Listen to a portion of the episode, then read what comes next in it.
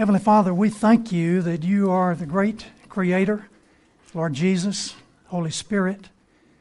We thank you that you have given us power to understand your Word. Thank you for the record of your people in the Old Testament, and we ask that you would guide us now as we think together about this story of the Israelites entering the Promised Land. We pray in Christ's name and for his sake. Amen.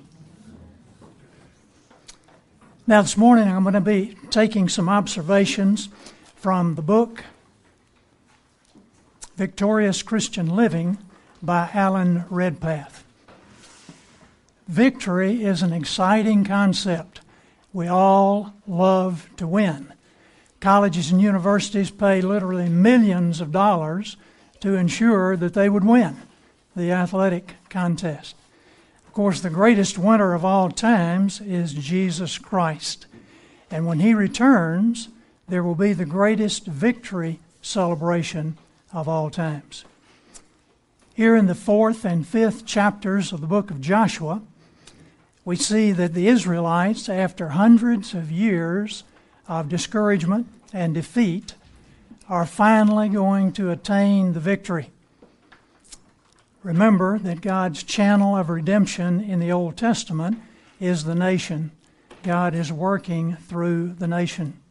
But the nation has been in bondage for 400 years, but no more. When Moses led the people out of Egypt, across the Red Sea, they were liberated from slavery to the Egyptians. When we confess our sins and acknowledge Jesus Christ as our Savior, we are liberated from bondage to the world, the old nature, and the devil.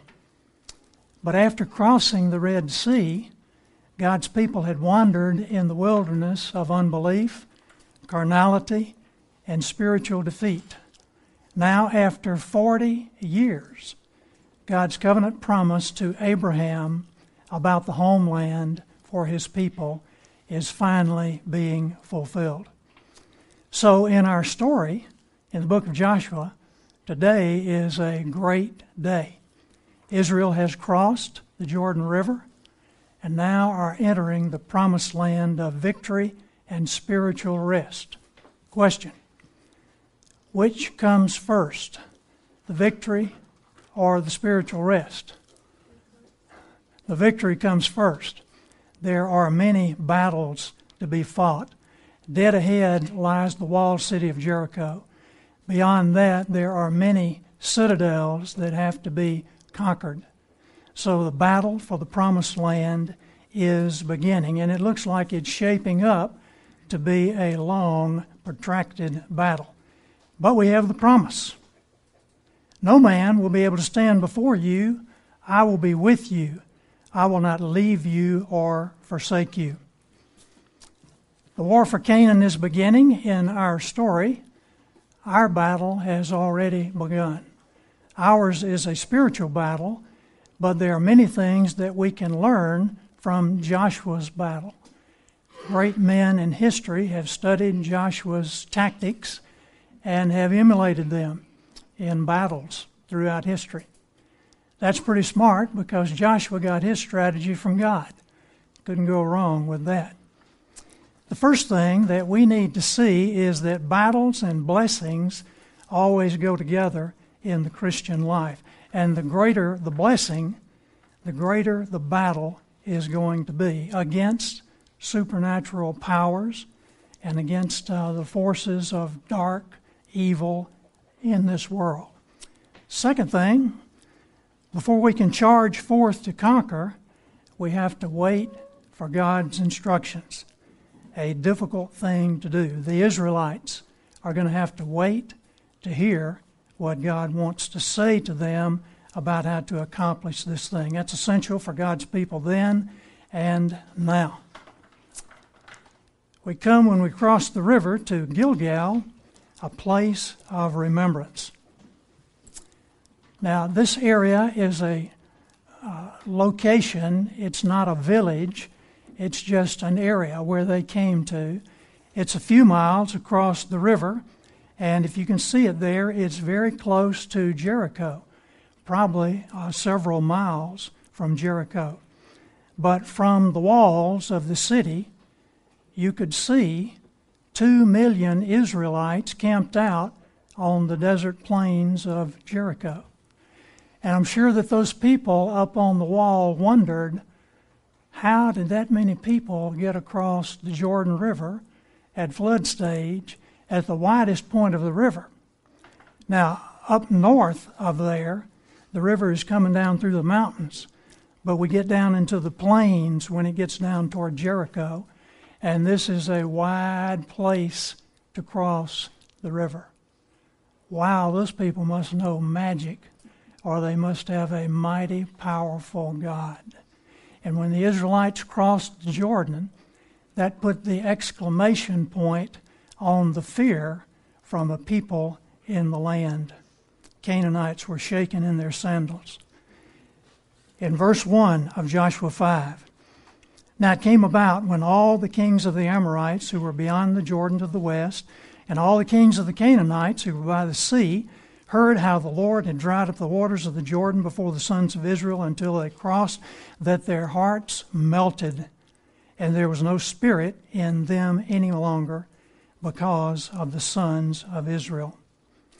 Gilgal became the first military encampment in the Promised Land, and this location became a base camp for future operations.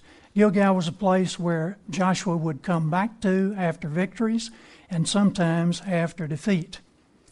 Do you have a base of operations where you go regularly to get instructions from the Lord on the battle?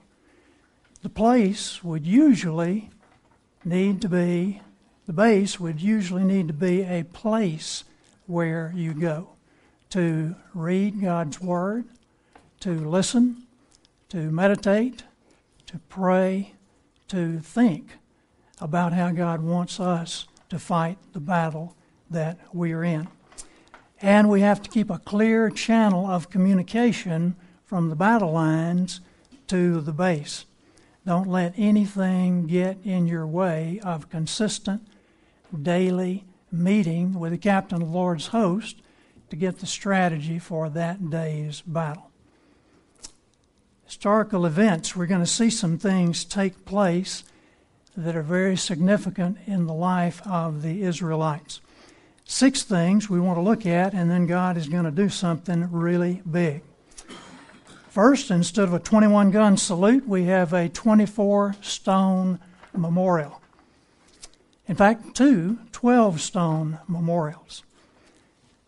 God told Joshua to select 12 men one from each tribe.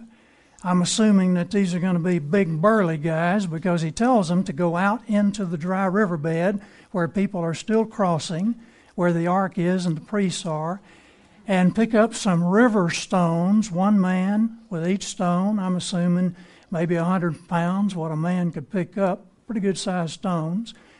Puts it on his shoulder, he hauls it out to the base camp, and they build a memorial. And from that point on, when anybody passes by there, when they come back to Gilgal, they can remember that the mighty power of God parted the Jordan River. Then he told the same 12 guys to get some land stones and take them out to the middle of the river where the ark was, in the dry riverbed at that point, and build that memorial right there in the middle of the river. Now, why would he do that? Because the water is going to cover those stones pretty quickly. As soon as the priests step out of the water, step out of the riverbed, the water is coming back in. Well, the Jordan is low at some times, and when it was low, you could see those stones. And you would wonder, and children would wonder, what's that pile of rocks out in the middle of the river? Now, land stones would probably be rough and jagged, River stones would be more round and smooth. So either set of stones would have looked out of place where they set, where they were set. In Geneva, Switzerland, a lake near Geneva contains a stone with an inscription. It says, When you can read this, weep. And what it meant was that when the water was low enough in that lake, there would be drought conditions of a severe drought in the land, and it was time to weep. But these stones were for rejoicing, rejoicing in God's provision, rejoicing in God getting them across that river. Has anybody here ever been in a crowd of a million people? Now, that's a lot of people. Where was it? In Europe, yes. People like to get together over there, a soccer match or something.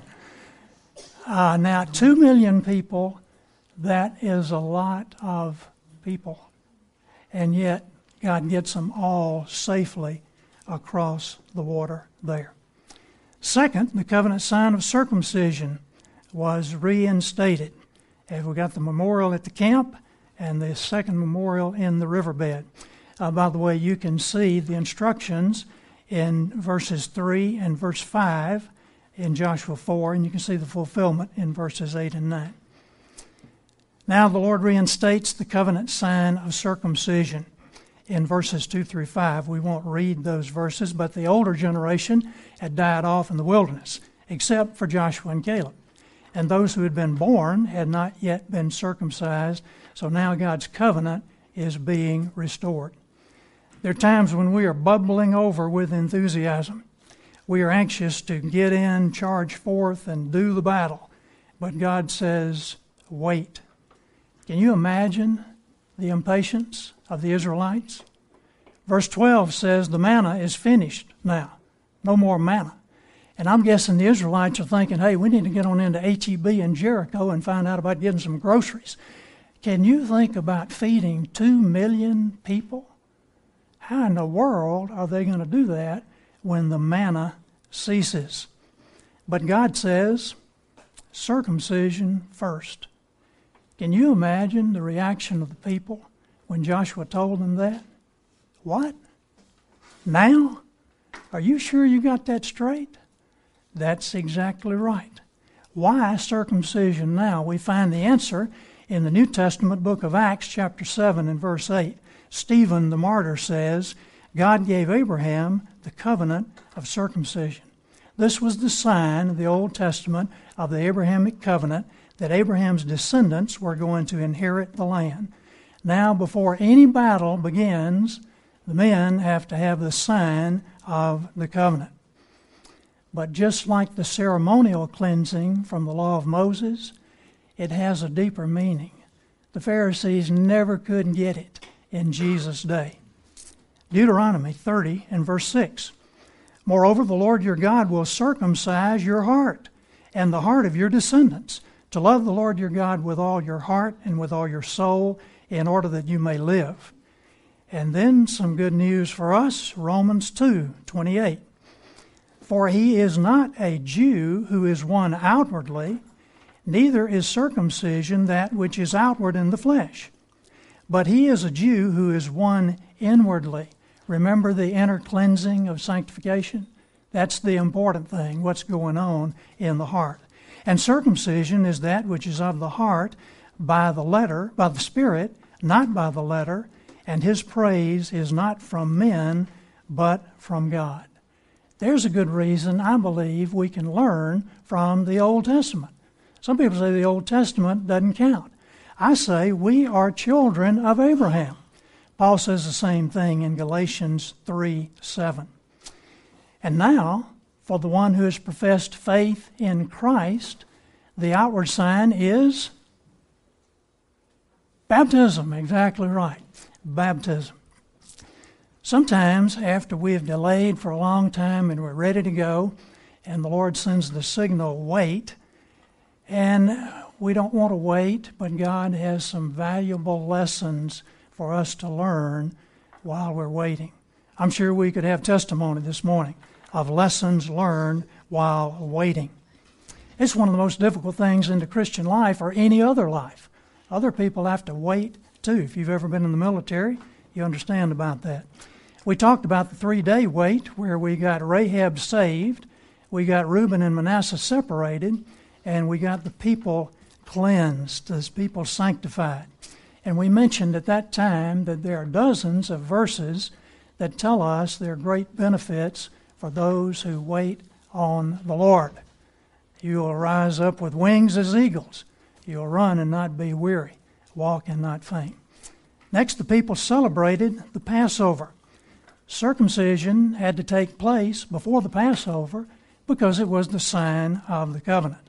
In the same way, baptism has to precede the Lord's Supper because it's the sign of the covenant. Now, watch very carefully the date in these verses. Joshua 4:19. Now the people came up from the Jordan on the 10th day of the first month, and they camped in Gilgal on the east border of Jericho. What happened on this precise day 40 years earlier? Let's find out. Exodus 12:2. This month shall be the beginning of months for you. It is to be the first month of the year to you. Speak to all the congregation of Israel, saying, On the tenth of this month they are each one to take a lamb for themselves, excuse me, according to their father's, father's households, a lamb for each household. And you know what's going to happen to that lamb. Verse 6 And you shall keep it until the fourteenth day of the same month then the whole assembly of the congregation of Israel is to kill the lamb at twilight. And the blood of the lamb is going to go on the doorpost and on the lintel, and the death angel is going to come through and pass over that house. Now, watch this back in Joshua chapter 5 and verse 10. While the sons of Israel were camped at Gilgal, they observed the Passover on the evening of the 14th day of the month on the desert plains of Jericho. The Bible is very precise because God is very precise. Well, good news. The people then ate the first produce of the land. And on the day after the Passover, on that very day, they ate some of the produce of the land, unleavened cakes, and parched grain. So much for HEB. Everything you need is in the field and in the orchard. Now, isn't that amazing how God orchestrated that? You remember the mudslide theory? that there was a mudslide upriver, and God just happened to come across the time when there was a mudslide. Well, I wonder if God was up there in heaven thinking, uh, now let's see, there's going to be a mudslide on the uh, 10th, 9th day of the month. So maybe we can get all our people down there, and at the same time the mudslide happens, we can get them across so they can celebrate the Passover when they first come into the Promised Land. That's not the way it is at all. God has planned it, He will do it. And so now we see no more manna after 40 years. There's our verse there on the day after the Passover. They ate some of the produce of the land, the unleavened cakes and parched grain. And then the manna ceased on the day after they had eaten some of the produce of the land, so that the sons of Israel no longer had manna, but they ate some of the yield of the land of Canaan during that year. No more manna after 40 years. Now, that is a long time. Some people are rejoicing. They were already tired of that manna the first two weeks. Mom is probably saying, uh oh, I need to start thinking about what's for dinner tonight. It's been a long sabbatical. We're shifting gears here. And then the last thing, number six, the captain of the Lord's host appeared to Joshua, reassuring him of the presence of the Lord for these battles. So we see a reminder in that to Christians. The two reminders in Joshua's day were circumcision and the Passover. The two reminders for us would be baptism and the Lord's Supper. Now, what are these two ordinances a reminder of? And before we answer that question, let's introduce our next section. You be thinking about the answer. The way of victory. And here we're coming into the meat of our lesson. Notice this didn't say a way of victory, it says the way of victory. There's only one way of victory in Christian living. This one way is not the way of a freak or a fanatic. It's not just the way of some super Christians or some uh, weird zealots holed up in an ancient monastery. This is the way of victory for every Christian. It's the only path of deliverance if you want the victory won at the cross to really count in your life. Now, what do baptism and the Lord's Supper symbolize first? First, they symbolize the death of the Lord Jesus Christ as he died to pay for our sins. I have a question for you now that I've asked many times, so some of you should be able to get the answer very quickly. Can you name a person besides Jesus born on this earth who was crucified yet is still alive after his crucifixion? Cody. Cody. That's exactly right. Cody is his name. Because Scripture says, I am crucified with Christ.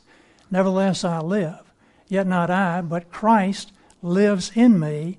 And the life I now live in the flesh, I live by the faith of the Son of God, who loved me and gave himself up for me. The way of victory is death. The Lord's Supper and baptism are reminders of death Christ's death and our death. The way of victory in the Christian life is by crucifixion and death. Let me say that again. The way of victory in the Christian life is by crucifixion and death. How many Christians believe that? How many Christians even know about that? What could that possibly mean? Notice that not only did the ark go down into the riverbed, the priest went down, and every single person in the entire nation went down into that riverbed, every last one of them. Alan Redpath says the deepest, most real, most wonderful meaning of Calvary is that not only did Jesus die there for my sins, but I died with him and in him. Without a real spiritual revelation to your heart of this, you will never be a victorious Christian. Is that true? And if it is true, what does it mean? I died with Christ and in Christ. Well, let's see if it's true. 2 Corinthians 5:14. For the love of Christ constrains us, controls us, having concluded this, that one died for all, therefore all died. That would be all the sheep. Non believers didn't die with Christ at Calvary. That's only the sheep who died with him. We were crucified with Christ. Romans 6, we see it again, verse 6. For we know that our old self was crucified with him, so that the body of sin might be done away with, that we should no longer be slaves to sin. Hallelujah. Because anyone who has died has been freed from sin. We're talking about spiritually speaking now. Alan Redpath tells of a missionary lady who was a missionary in China, and she came back to the large annual missions conference at Keswick in England.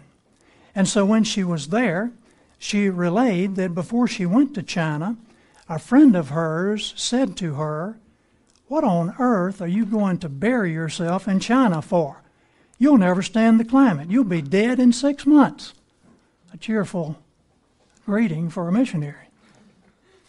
But the missionary turned to her friend and said, My dear girl, I want you to know that five years ago I died. When Jesus called me to China, I bowed my head at the cross and died to everything except God and China.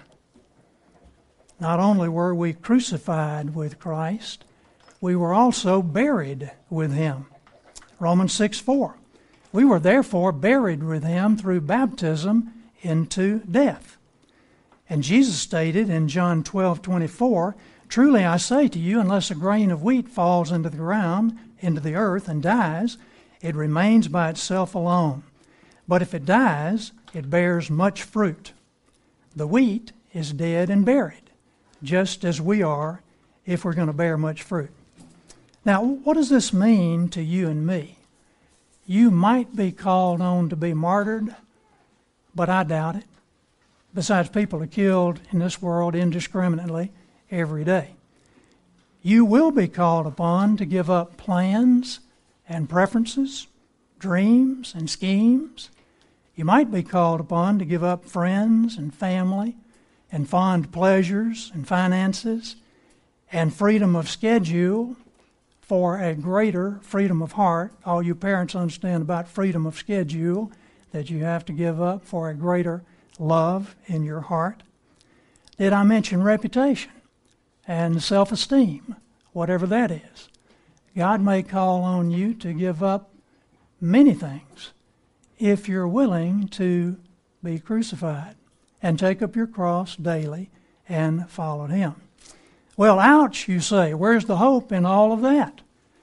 All I wanted was the abundant life and heaven thereafter. Well, here's the hope Psalm 37 4. Delight yourself in the Lord, and He will give you the desires of your heart. Now, He might be changing some desires.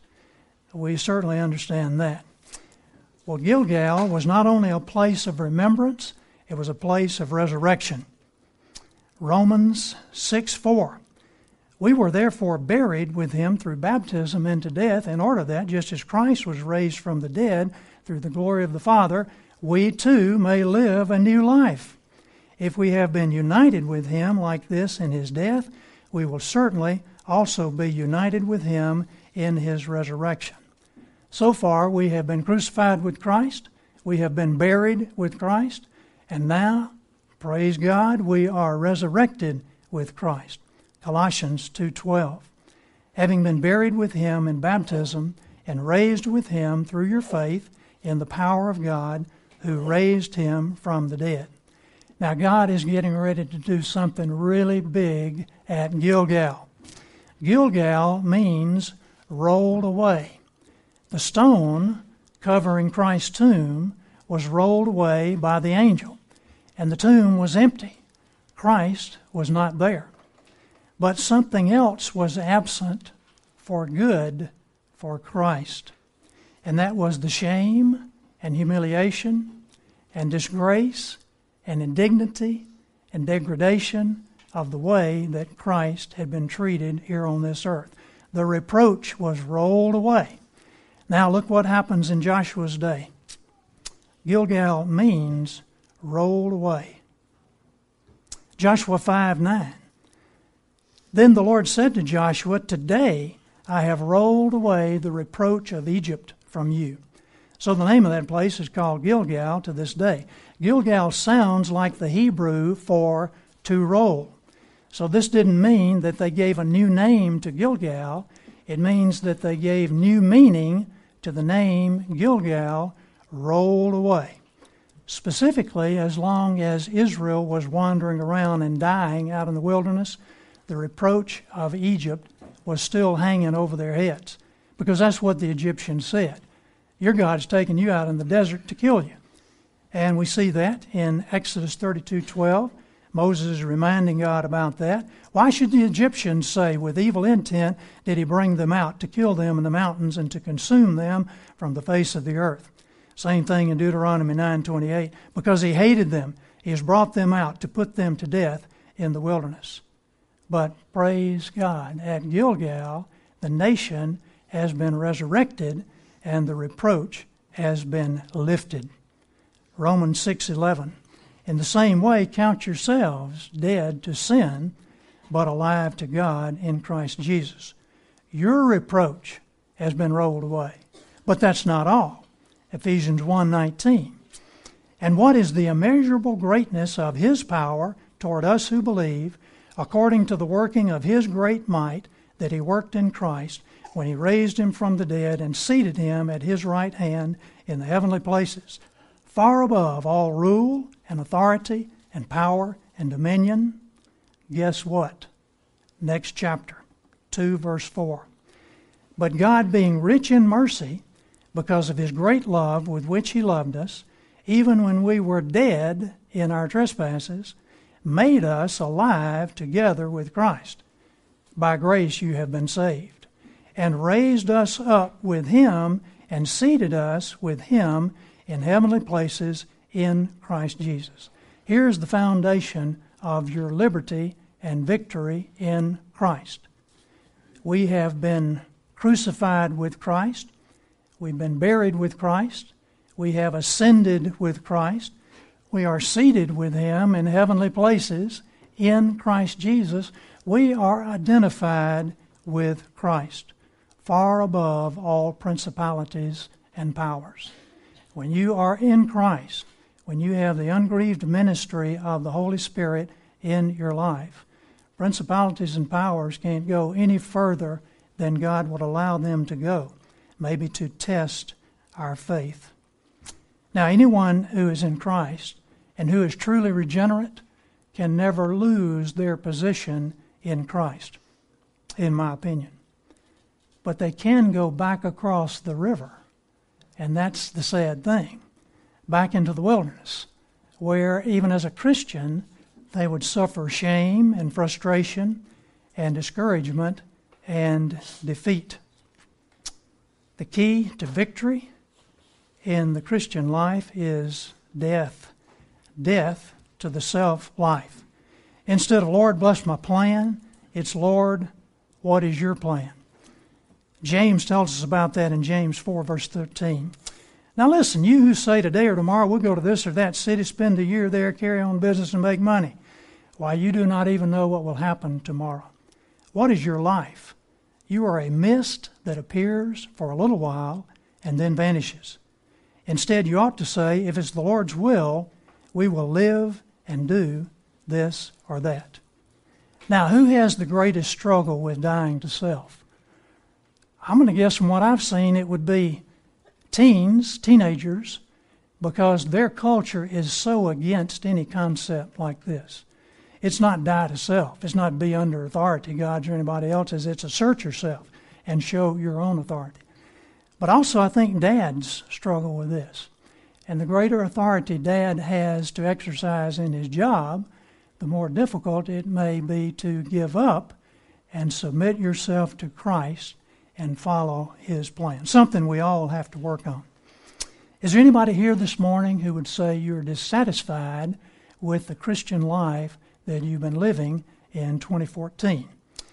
You would say that your sins have been forgiven and you know you have eternal life in Christ, but you just haven't reached that level of spiritual inheritance that you know God has given for the abundant life that He wants us to live here on this earth. If you've been set free from sin and you're still wandering in the wilderness, in a sense, here's a ticket to get back across the river it's death to self. Go into the garden with Christ and say, Not my will, but thy will be done.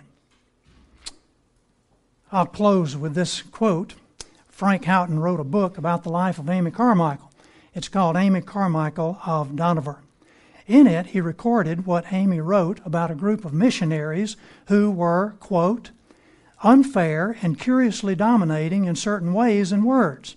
One day, Amy says, I felt the I in me rising hotly. And quite dearly, so dearly I can show you the very place on the floor of the room where I was standing when I heard it, quite dearly the word came, see in it a chance to die. To this day, that word is life and release to me, as it has been to many others. See in this, which stirs up all you most wish were not stirred up, see in it a chance to die to self in every form and accept it for just what it is a chance to die. End of quote. My money, my movies, my music, my rights, my fashion statement, my social life, my boyfriend, my bad attitude. Here's the only way to victory give it all up and trust in Christ. Let's pray.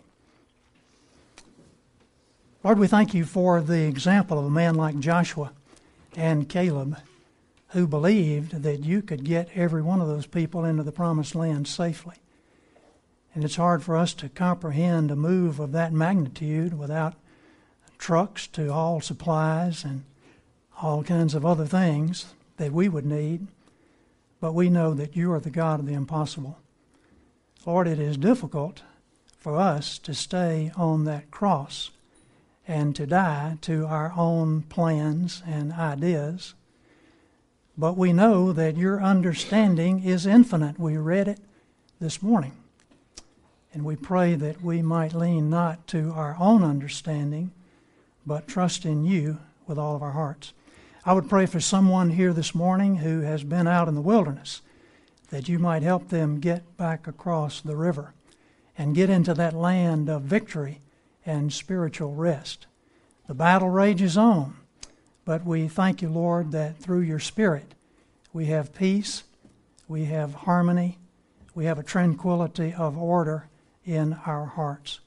I pray for anyone who is struggling in the Christian life.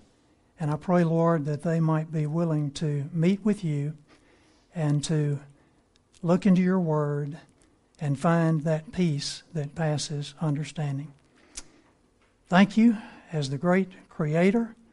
Thank you for this beautiful world that you have given us.